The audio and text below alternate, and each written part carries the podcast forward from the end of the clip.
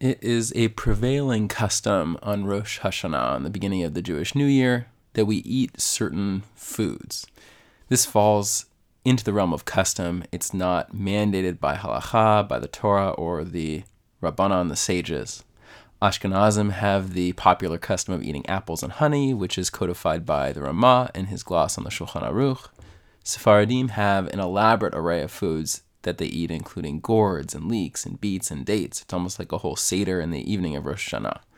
And without losing sight of the core mitzvot associated with uh, Rosh Hashanah, such as shofar and engaging in tshuva, what is the idea behind eating certain foods at the beginning of the year? So there is a Gemara in Maseches Horios, in Tractate Horiot, that discusses the process of anointing a king, and it reads as follows: Tanu Rabbanon, our rabbis taught, Ein Moshchin et Hamelachim Ella al Hamayan. We only anoint kings on a flowing spring. Shenemar, as it says in the Torah, and here it is a pasuk coming from uh, Melachim. Vayomer Hamelach lahem kichu imachem et avdei adonechem v'horadtem oto el gichon. And the king said to them, Take among you the servants of your master and take them down to uh, Gihon, which was a, uh, a flowing stream. So we'll come back and try to explain this a little further. The Gemara continues and says, Amar Rabbi Ami. So Rabbi Ami says, Haiman de leda imasik shate ilo. If a person wants to know if he will live out the year or not, Nitle Shraga Ba'asar Yome, Debain Rosh Hashanah Yom Kippurim, he should light a candle during the 10 days of between Rosh Hashanah and Yom Kippur, Bevesa de lo nashiv zika, in a house that does not have a breeze. I mashich nehore, if the uh, candle remains lit, neda de masik shate. He knows that he'll live out the year. Okay, interesting. The Gemara does not present uh, the opposite possibility. If it blows out, it just it doesn't doesn't say anything. And the Gemara continues with a few other examples uh, that Rav Ami suggested. Uman debai lemevad beiska, and somebody who wants to be involved in business. Ubai lemeda im matzlach ilo matzlach, and he wants to know if he's going to be successful or not. Lerabe tarnagola, he should raise a rooster. Ishamin v'shapir, if it becomes nice and fat matzlach, he'll be successful. Okay, again, the Gemara does not present the opposite possibility. Haman debayla mepak uh, leorcha, if somebody wants to go out on the road for business, apparently. Ilo, and he wants to know if he will return back to his house or not. Nekom bevesa dechavra, let him stand in a dark house. Ichaze bevoa devavua, Leda dehadar v'asi levesa. If he can see the shadow of his shadow, he'll know that he will return home. Okay, so these are uh, some interesting suggestions that Rabbi Ami makes. So the Gemara continues, and it says, V'lav milsahi, but this is not a thing.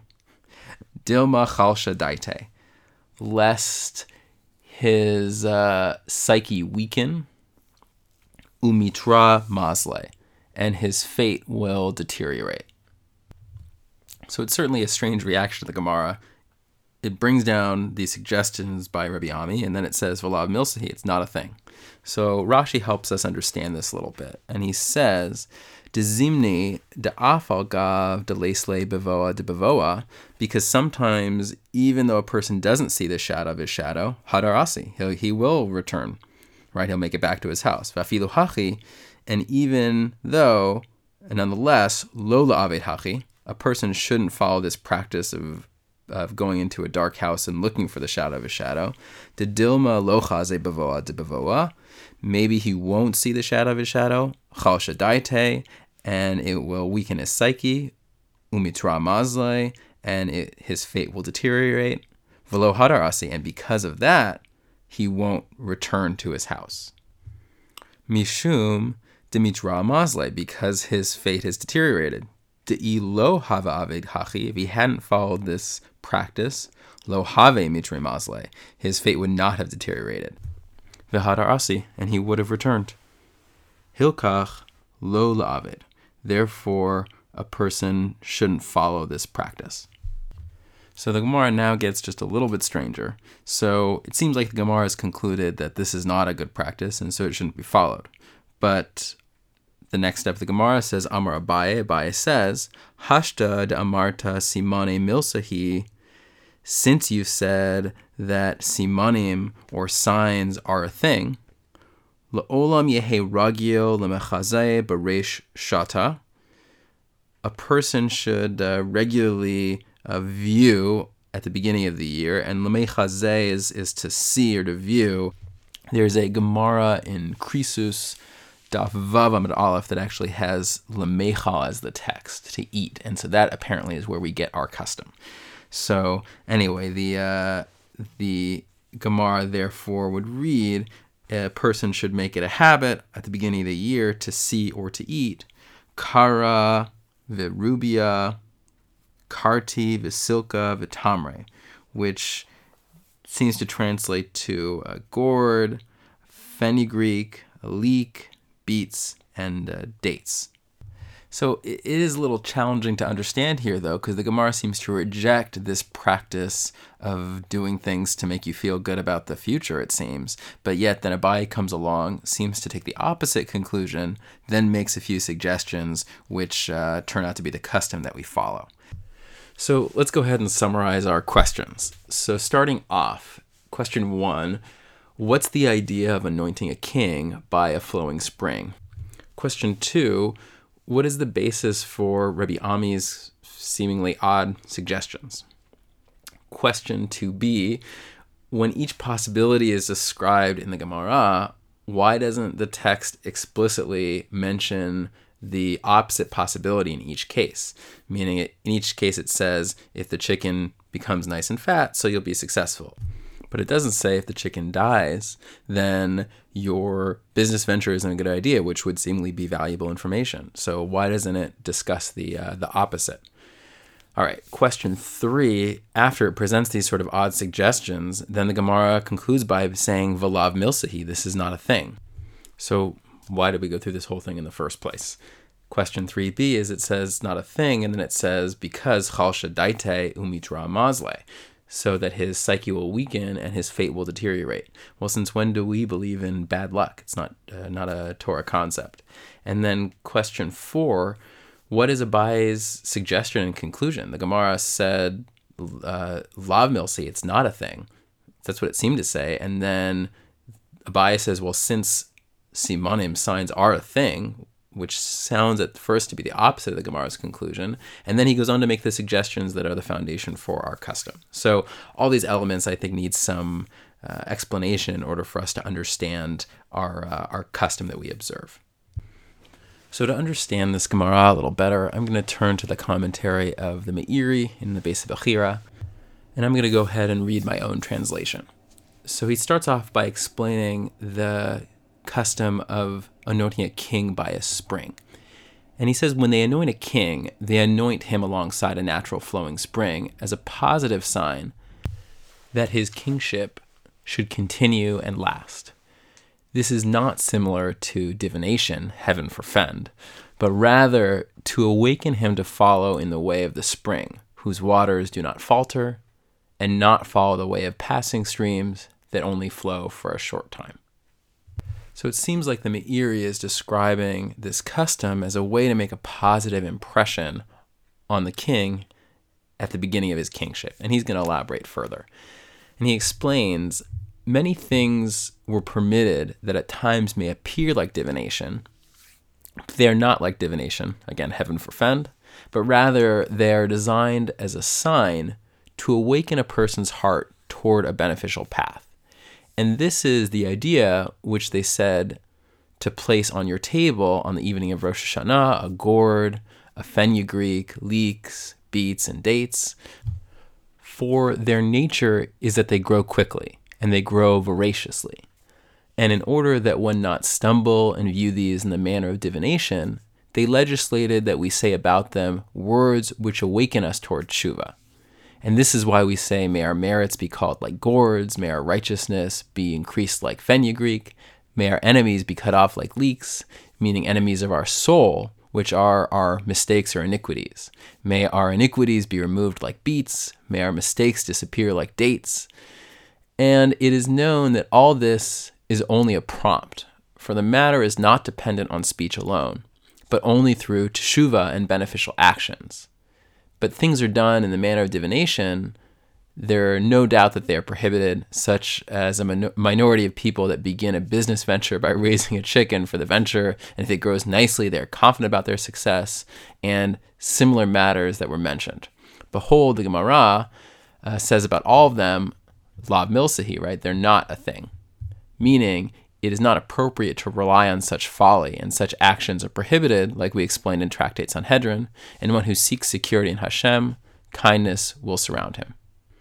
So the Meiri seems to shed light on a number of our questions. So going back over them, what's the idea of anointing a king by a flowing spring? So that again makes this positive impression that we've talked about. It's not a guarantee by any means, but it begins his kingdom with a certain positive association. What's the basis for Rabbi Ami's suggestions, and why does each possibility not mention the negative? Is because really these were designed to help a person focus on the positive. And it was never designed that if the candle goes out, it means a person's going to die. The idea is to kind of help a person have some confidence going to the new year. But the Gemara says lav milsahi because it has a potential of backfiring. And so when the Gemara then discusses chalsha daitau matri mazle, they are acknowledging the reality that these things do have an effect on a person's psyche. It could have a positive or negative effect. And then Abaye is acknowledging the power of impressions on the psyche and therefore suggesting taking an approach of certain positive things on his table that he can look at at the beginning of Rosh Hashanah that can't backfire, that only have a positive impression going forward. So he is taking the principle that the psyche can be impacted and he is taking that and amending the approach that Rabbi Ami was taking and has opportunities that really only focus on the positive. And going from here, we see that our Torah and our sages are sensitive to our psyche and our subconscious associations. At this critical time of year, as with other critical points in time, such as the inauguration of a king, we do take these associations into consideration. Rabbi Ami suggested a series of associations that may assist a person in remaining positive in times of need, but the suggested actions also have a risk of backfiring and creating a harmful negative association with potentially destructive consequences. The Talmud therefore rejects these actions, and an alternative approach is suggested by Abaye. When Abaye says, Now that you've said signs are a thing, he means now that we see that our psyche is sensitive, and that negative associations can be harmful, here is another approach. Anointing a Jewish king next to a flowing spring, as interpreted by the Meiri, is designed to prompt him to think about his actions in a broader context. Small streams come and go, and his kingship may have a similar fate.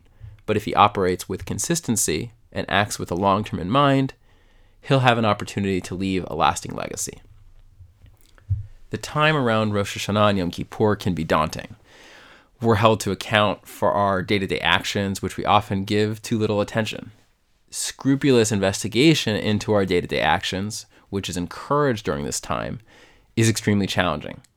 The Torah and our sages were sensitive to this, and a discussion unfolds in the Gemara about how to support a positive and resilient attitude towards the teshuva process.